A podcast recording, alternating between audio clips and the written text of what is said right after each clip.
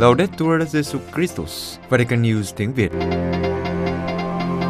Radio Vatican, Vatican News tiếng Việt. Chương trình phát thanh hàng ngày về các hoạt động của Đức Thánh Cha, tin tức của Tòa Thánh và Giáo hội Hoàn Vũ được phát 7 ngày trên tuần từ Vatican và Roma. Mời quý vị nghe chương trình phát thanh hôm nay, thứ ba ngày 8 tháng 3 gồm có Trước hết là bản tin Kế đến là mục Giáo hoàng và người trẻ. và cuối cùng là gương chứng nhân. Bây giờ kính mời quý vị cùng Văn Cương và Xuân Khánh theo dõi tin tức.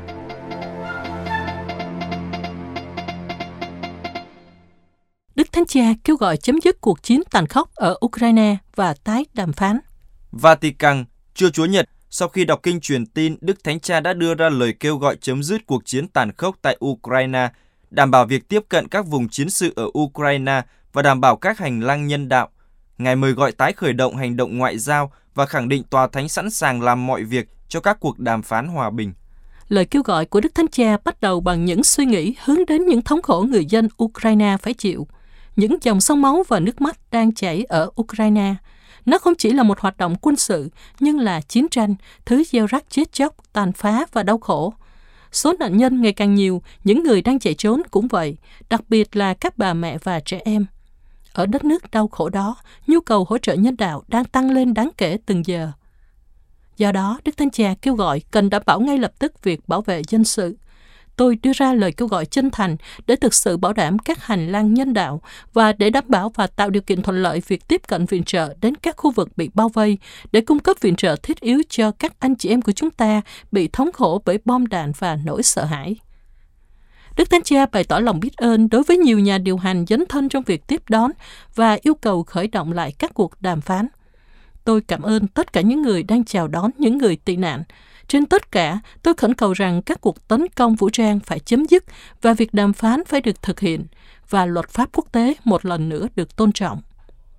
Cảm ơn các nhà báo đã liều mình để đảm bảo thông tin cho thế giới biết về thực tế đau thương của chiến tranh, Đức Thánh Cha nói. Cảm ơn các anh chị em về sự phục vụ của anh chị em, một sự phục vụ giúp chúng ta tiếp cận với bi kịch của người dân đó và cho phép chúng ta đánh giá sự tàn khốc của một cuộc chiến. Xin cảm ơn các anh chị em. Chúng ta hãy cùng nhau cầu nguyện cho Ukraine.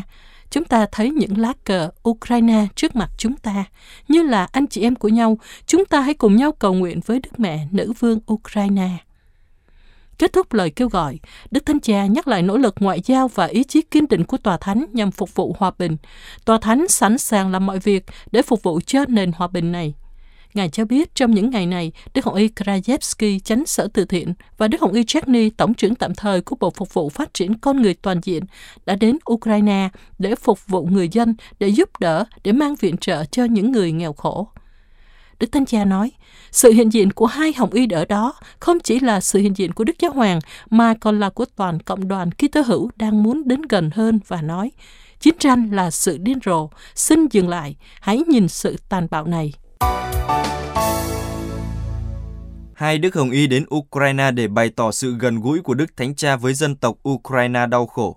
Vatican, như Đức Thánh Cha đã nói trong lời kêu gọi sau khi đọc kinh truyền tin trưa Chủ nhật ngày 6 tháng 3, thứ hai ngày 7 tháng 3, Đức Hồng Y Konrad Krajewski, chánh sở từ thiện của Đức Thánh Cha, đã lên đường đến biên giới Ba Lan, Ukraine, nơi Ngài sẽ đến thăm những người tị nạn và tình nguyện viên trong các trại tạm trú và các ngôi nhà.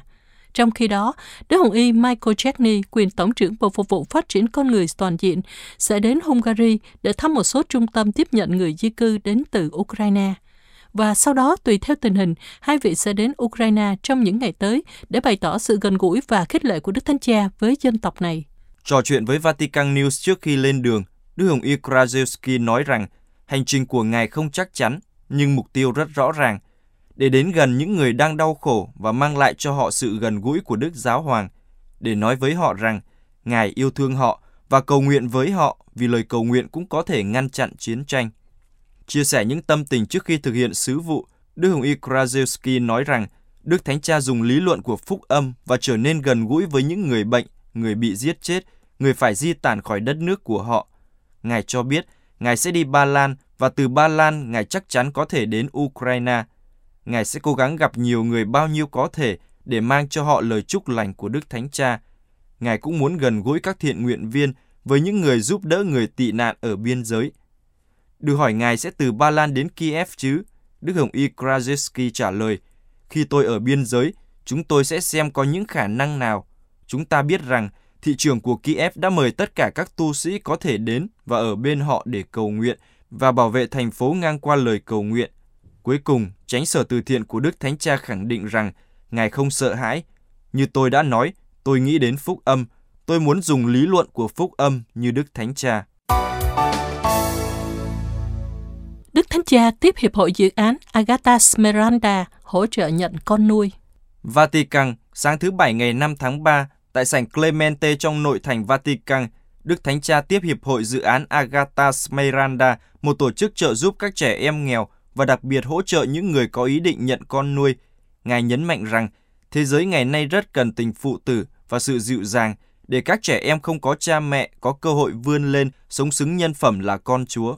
Dự án Agatha Smeralda chính thức ra đời tại Firenze, miền trung nước Ý, nhờ sáng kiến của giáo sư Mauro Baxi và Đức Hồng Y Lucas Moneira Neves. Cả hai đều có chung ước mơ lớn, bảo vệ sự sống và nhân phẩm trẻ em ở mọi nơi trên thế giới. Hiện nay với dự án Agatha Smeralda, Hiệp hội có khoảng 7.000 người tham gia và nhận được sự hỗ trợ từ phía giáo dân, nữ tu và linh mục đang làm việc ở các vùng ngoại vi trên thế giới. Lên tiếng trong buổi tiếp kiến các thành viên của dự án Agatha Smeranda. Đức Thánh Cha nhắc lại bài giáo lý gần đây của Ngài về Thánh Giuse, đặc biệt về vai trò làm cha nuôi. Tôi đã có lời khen và khuyến khích các đôi vợ chồng mở rộng tâm hồn và ngôi nhà để đón các em bé không có gia đình. Tương tự như thế, sự nhạy cảm, cởi mở và tình phụ tử và mẫu tử này cũng là nền tảng cho những dấn thân của anh chị em.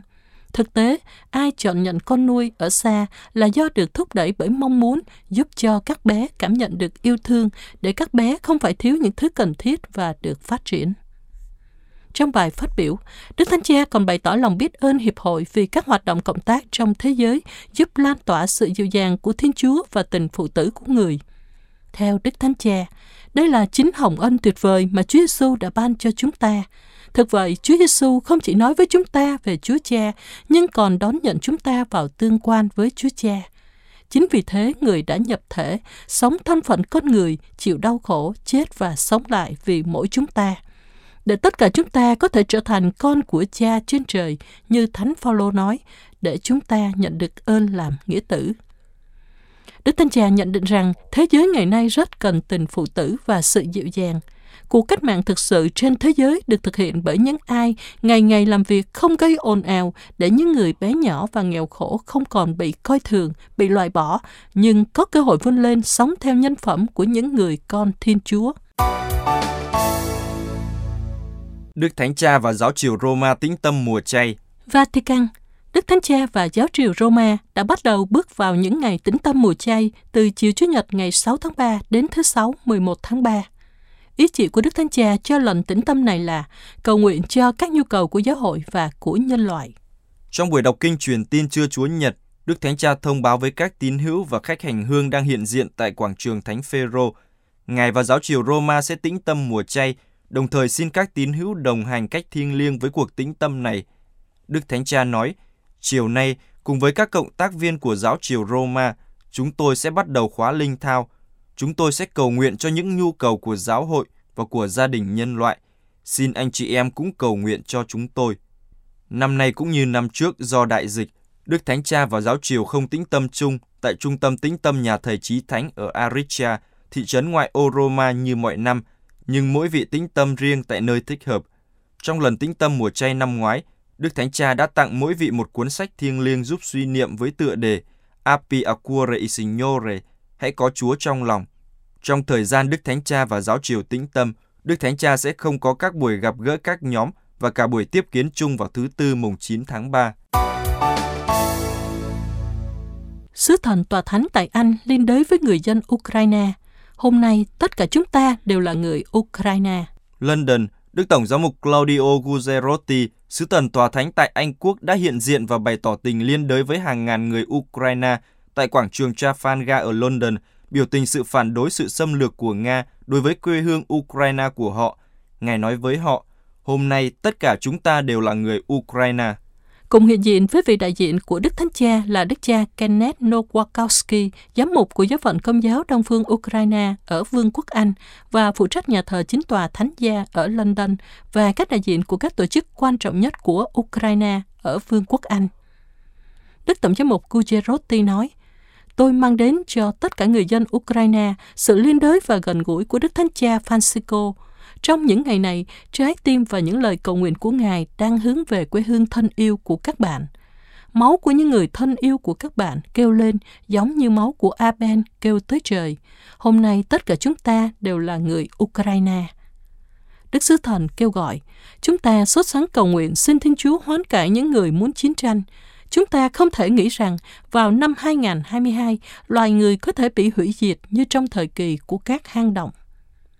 Những người Ukraine biểu tình đến từ khắp nước Anh đã hát quốc ca Ukraine và mang các biểu ngữ Putin giết người, Putin phạm tội ác chiến tranh và có biểu ngữ viết khi người lính Ukraine cuối cùng chết, Putin sẽ tiến về phía các bạn, thưa quý vị. Quy tụ tại quảng trường quan trọng nhất của London có các thành viên của Euromaidan đến từ các thành phố khác nhau của Anh, hiệp hội mà năm 2013 đã phản đối Tổng thống đương nhiệm Yanukovych, người đã quyết định không ký hiệp ước liên kết kinh tế và chính trị với Liên minh châu Âu, định hướng đất nước theo con đường thân Nga. Hiệp hội người Ukraine ở Vương quốc Anh, Tổ chức Phụ nữ Ukraine ở Vương quốc Anh và Giáo hội Công giáo Đông phương Ukraine và các giáo hội chính thống Ukraine ở Vương quốc Anh, nơi 70.000 công dân Ukraine đang sinh sống. Vì chiến tranh, tượng Chúa Cứu Thế ở nhà thờ chính tòa Lviv phải di chuyển. Lviv vì chiến tranh, lần đầu tiên kể từ sau Thế chiến thứ hai, tượng Chúa Cứu Thế bằng gỗ ở nhà thờ chính tòa Armenia, thành phố Lviv, phải bị đưa xuống và được đưa đến một hầm trú để bảo đảm tượng không bị hư hại giữa các cuộc tấn công của Nga vào Ukraine. Nhà thờ chính tòa Armenia ở Lviv được coi là một trong các nhà thờ đẹp và cổ nhất ở Đông Âu. Nhà thờ được xây dựng vào thế kỷ 14, là một địa điểm rất được yêu thích và cũng là nơi đã chứng kiến những cuộc bách hại tôn giáo và xung đột chính trị. Vào giữa những năm 1940, linh mục chánh xứ và các tu sĩ ở đây đã bị trục xuất đến trại tập trung ở Siberia và bị giết. Trong nhiều năm, nhà thờ phải đóng cửa và chỉ được mở trở lại vào tháng 5 năm 2003. Bên trong nơi thờ phượng này có nhiều bức họa và tác phẩm nghệ thuật thánh quý giá. Tượng Chúa Cứu Thế ở trong nhà thờ là một phần của biểu tượng thời Trung Cổ, không chỉ được các tín hữu của giáo hội chính thống tông truyền Armenia tôn kính, nhưng cũng được các tín hữu của các giáo hội Kitô khác bày tỏ lòng tôn kính cách đặc biệt. Ông Tim Lepere, người đang làm việc cho Viện Bảo tàng Quân sự Pháp cho biết, lần gần đây nhất là vào Thế chiến thứ hai, tượng Chúa Cứu Thế phải di chuyển.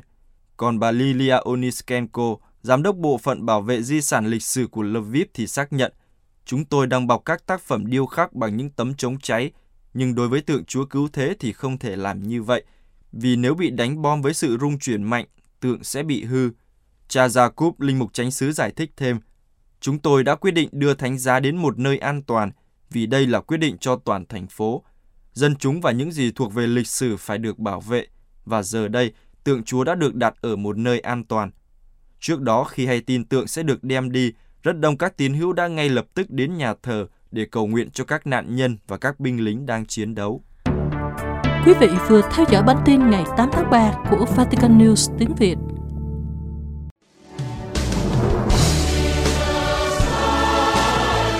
Vatican News tiếng Việt. Chuyên mục Giáo hoàng và người trẻ.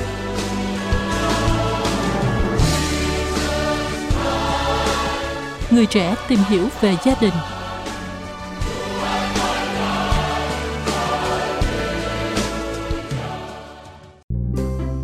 Xin chào, chào mừng các bạn quay trở lại với chương trình Giáo hoàng và người trẻ. Và như thường lệ với người dẫn là mình, Jen Kabur và Trung Hưng. Các bạn thân mến, chương trình Giáo hoàng và người trẻ là một không gian gặp gỡ giữa những giáo huấn và quan điểm của giáo hội. Với những quan điểm, suy tư và chia sẻ của những bạn trẻ hôm nay, chương trình mong muốn là nhịp cầu kết nối tư tưởng, là không gian kết nối tiếng nói và chung tay vào hành động vì tin mừng các bạn nhé. Các bạn thân mến, thế là với số tuần rồi, chúng mình đã bàn về nguyên tắc cuối cùng trong bốn nguyên tắc xã hội. Thế thì không biết bây giờ bạn trẻ có còn nhớ đó là bốn nguyên tắc gì không nào? Ừ, thầy còn hỏi có bốn nguyên tắc đó là nhân vị, công ích, liên đới và bổ trợ, đúng không thầy? Quá xuất sắc luôn. Đúng rồi đó, về nhân vị á, thì chúng mình đã nói rất là kỹ trong chương 3 của sách Ducat bàn về giá trị và phẩm giá của con người. Và trong chương 4 thì chúng mình đã bàn về tính tương quan xã hội à, qua nguyên tắc công ích liên đới và bổ trợ. Ừ, và hình như hình như con nhớ là khi mà mình mới bắt đầu chương 4 á thì thầy có nói là chương 3 thì mình bàn về những gì liên quan đến con người, xong rồi chương 4 là nói về chiều kích rộng hơn là tính tương quan người và người hay là xã hội tính và đến chương 5 thì chúng mình sẽ thu nhỏ lại, mình mình zoom zoom nhỏ lại đó và mình sẽ bàn về gia đình là xã hội thu nhỏ. Ừ, không biết là con nhớ đúng thầy. Ồ, không biết hôm nay có phải là bạn trẻ gen không ta mà sao hôm nay xuất sắc thế nhỉ? ok tại vì nói về gia đình gia đình đồ đó là dĩ nhiên con là nhớ lắm thầy khỏi phải khen Ồ, thế thì khen tí để cho có bầu khí để vào chương trình đúng không? dạ yeah. Vâng thì các bạn thân mến, hôm nay chúng ta sẽ vào chương 5 của sách Ducat. Trong chương này, chúng ta sẽ bàn về nền tảng của xã hội. đó là gia đình Thế thì Ducat sẽ cho chúng ta một câu hỏi rất hay như thế này với câu 112. Hỏi tại sao Thiên Chúa muốn chúng ta chung sống với nhau trong gia đình? Ừm, với con đây là một câu hỏi khá là hay nhé tại vì mình cứ nghĩ nó là đương nhiên xong bây giờ bị hỏi lại cái mình cảm thấy ờ tại sao nhỉ? Vậy thì ở trong Rocat có trả lời như thế này. Thiên Chúa không muốn mọi người sống một mình. Ngài đã dựng nên con người là những hữu thể mang tính xã hội. Cho nên tự bản chất con người đã được Thiên Chúa dựng nên để sống hiệp thông. Và Ducat cũng tiếp tục như thế này nè. Điều này được trình thuật rõ ràng ngay ở trong các trang kinh thánh đầu tiên về công trình sáng tạo. Thiên Chúa đặt Eva ở bên cạnh Adam là bạn đời của mình. Con người đặt tên cho mọi súc vật, mọi chim trời và mọi dã thú, nhưng con người không tìm được cho mình một trợ tá tương xứng. Vì vậy, Chúa là Thiên Chúa rút một cái xương sườn của con người ra và dựng nên một người đàn bà và dẫn dắt đến với con người. Khi ấy, con người nói, rốt cuộc đây là xương bởi xương tôi và thịt bởi thịt tôi. Ừm, một câu chuyện rất là quen thuộc từ ừm, sách sáng thế và con nghĩ câu chuyện này là chắc là ai trong tụi con này cũng đã từng nghe rồi á mang đến một cái hình ảnh về tình yêu rồi được Thiên Chúa tạo dựng từ thuở ban đầu Ờ, nói dông nói dài thế thôi chứ còn là có một câu hỏi khác rồi trong đầu rồi đó thầy khi mà thầy nói về câu chuyện sách sáng thế đó là trong kinh thánh gia đình có ý nghĩa gì vậy thầy Ồ, câu hỏi cũng hay đó. Hay như sách Ducat vậy ha. Ừm, thì đọc trong đó ra mà thầy Ok ok, nếu bạn trẻ đã lấy một câu hỏi ở trong sách Ducat á, thì ở trong đó cũng sẽ câu trả lời cho bạn trẻ luôn nhé. Ở câu 113. ồ ồ nhanh nhanh nhanh luôn luôn là rất là nhanh nha Ok phải nhanh chứ.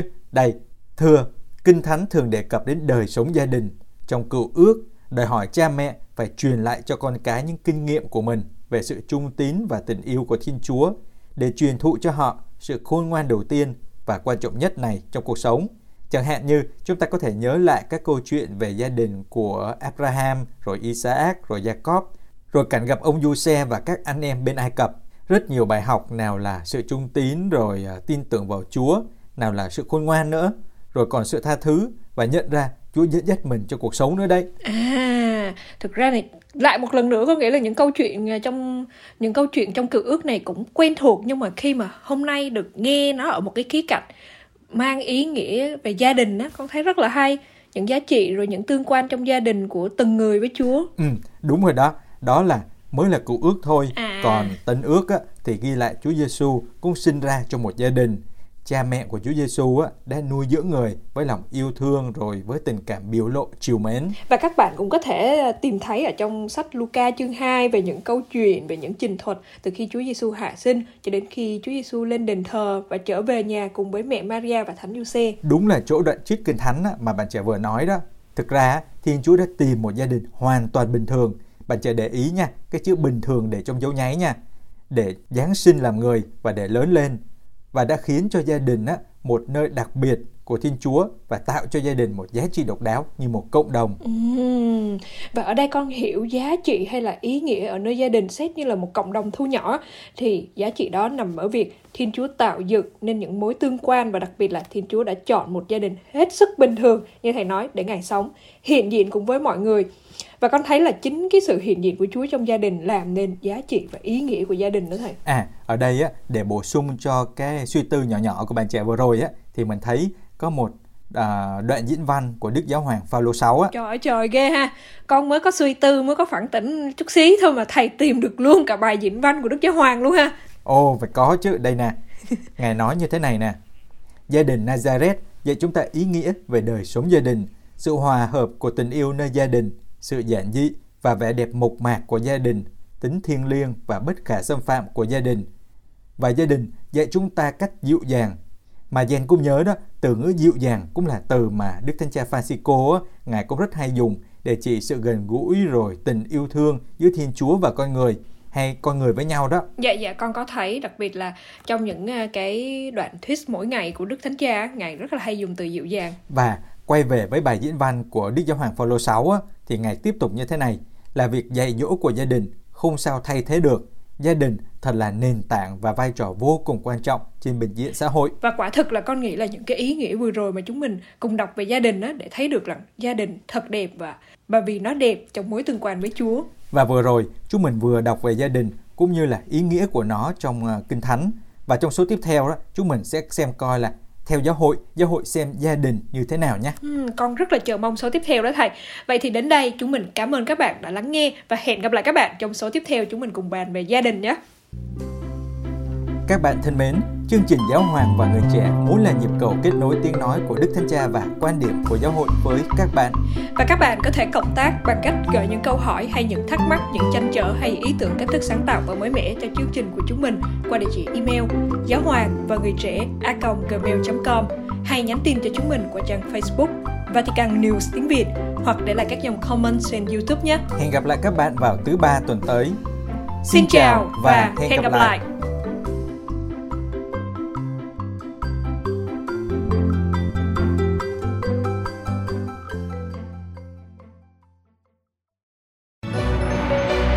Vatican News tiếng Việt.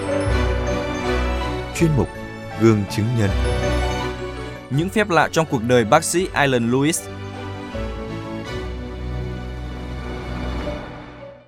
Ngày mùng 4 tháng 2 vừa qua, tại nhà thờ Thánh Patrick ở Columbus, bang Ohio, bác sĩ Alan Lewis đã được một tổ chức công giáo trao danh hiệu Người đàn ông công giáo của năm. Phát biểu trong dịp này, bác sĩ Louis đã chia sẻ những kinh nghiệm thiêng liêng cảm động của ông. Đối với ông, có những điều xảy đến trong cuộc sống mà ông chỉ có thể gọi đó là những phép lạ. Kinh nghiệm đầu tiên bác sĩ Louis chia sẻ chính là cuộc gặp gỡ cá nhân với Chúa Kitô vào mùa xuân năm 1994. Một cuộc gặp gỡ mà theo ông đã thay đổi cuộc đời của ông mãi mãi. Khi đó, Louis là một bác sĩ nhi khoa trẻ đang cố gắng trở lại sống thực hành đức tin công giáo một cách tích cực khi đi tham dự thánh lễ tại trung tâm Newman ở thành phố Salt Lake, nơi ông sống vào thời điểm đó. Ông kể, Tôi đi tham dự thánh lễ tại trung tâm Newman và trong khi đọc kinh tin kính của công đồng Nicea, Chúa cha đã ôm lấy đứa con hoang đàn tôi cảm thấy một tình cảm yêu thương, thường xót và chào đón vô cùng mãnh liệt, hòa bình của thiên đường. Tôi đã trở về nhà của cha tôi. Chúa Giêsu biết rằng tôi cần cuộc gặp gỡ đó để không nghi ngờ rằng người có thật. Chúa đã dạy tôi rất nhiều điều, bởi vì tôi đã cố gắng tự làm mọi việc. Đó chỉ là sự khởi đầu, và trong cuộc sống của mình, ông ngày càng cảm thấy sự hiện diện của Chúa Giêsu mạnh mẽ hơn. Kinh nghiệm đức tin thứ hai của bác sĩ Louis là khi con trai của ông bị chẩn đoán mắc chứng tự kỷ cách đây 22 năm. Ông chia sẻ, Nó làm tan vỡ những giấc mơ, nhưng nó đã đưa tôi đến với nghề nghiệp hiện tại của mình. Khi tôi học cách để giúp con tôi, nó cũng đã giúp tôi chữa bệnh cho những người khác bác sĩ Louis đã thành lập trung tâm y học tích hợp thánh gia ở Columbus, Ohio, nơi ông chuyển đến vào năm 2010. Ông kết hợp y học truyền thống với các thực hành cổ truyền như sử dụng thảo mộc, vi lượng đồng căn và các loại chữa trị khác.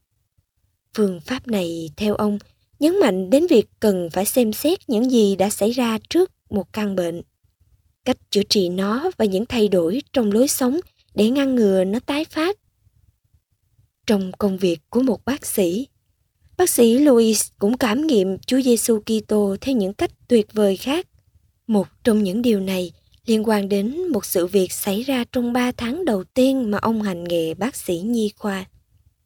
Ông đã được gọi để cứu một đứa trẻ sơ sinh có nhau thai đã tách ra khỏi tử cung của người mẹ. Ông kể, bé gái bị đen tím do thiếu oxy hoặc tim ngừng đập. Chúng tôi bắt đầu làm những gì chúng tôi được đào tạo, nhưng nó không hiệu quả. Trong sự tuyệt vọng, tôi đã kêu lên với Chúa, xin đừng để em bé này chết. Vài giây sau, tim em bé bắt đầu đập trở lại, da dẻ trở lại hông hao và được đưa đến bệnh viện gần đó. Ngày nay, theo tôi biết, những khó khăn khi mới chào đời không để lại ảnh hưởng nào đối với cô. Chính vì sự việc này và những sự việc tương tự khác mà bác sĩ Louis biết rằng phép lạ là có thật và vẫn xảy ra trên thế giới ngày nay. Bác sĩ Louis cũng chia sẻ về bà Christine, vợ của ông. Mọi người hỏi tôi liệu tôi có tin các phép lạ xảy ra không? Tôi nói có, vì Christine được coi là đã được lành bệnh ung thư sau khi được điều trị không thành công vào năm 2020. Ông nói rằng Thiên Chúa cũng ban cho ông sức mạnh để đối mặt với những thử thách và nỗi sợ hãi khi vợ ông được chẩn đoán bị ung thư cách đây 5 năm. Giải thưởng này được tổ chức câu lạc bộ người Nam Công giáo thành lập vào năm 1957 và từ đó, giải thưởng đã được trao hàng năm.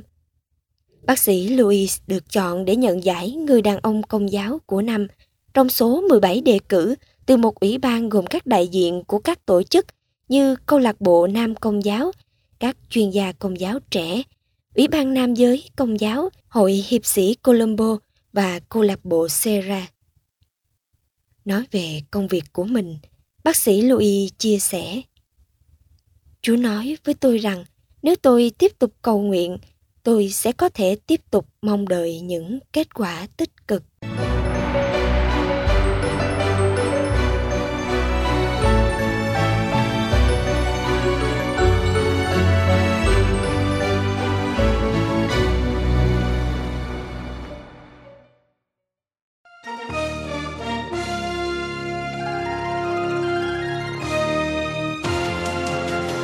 Cảm ơn quý vị đã chú ý lắng nghe chương trình Radio Vatican của Vatican News tiếng Việt.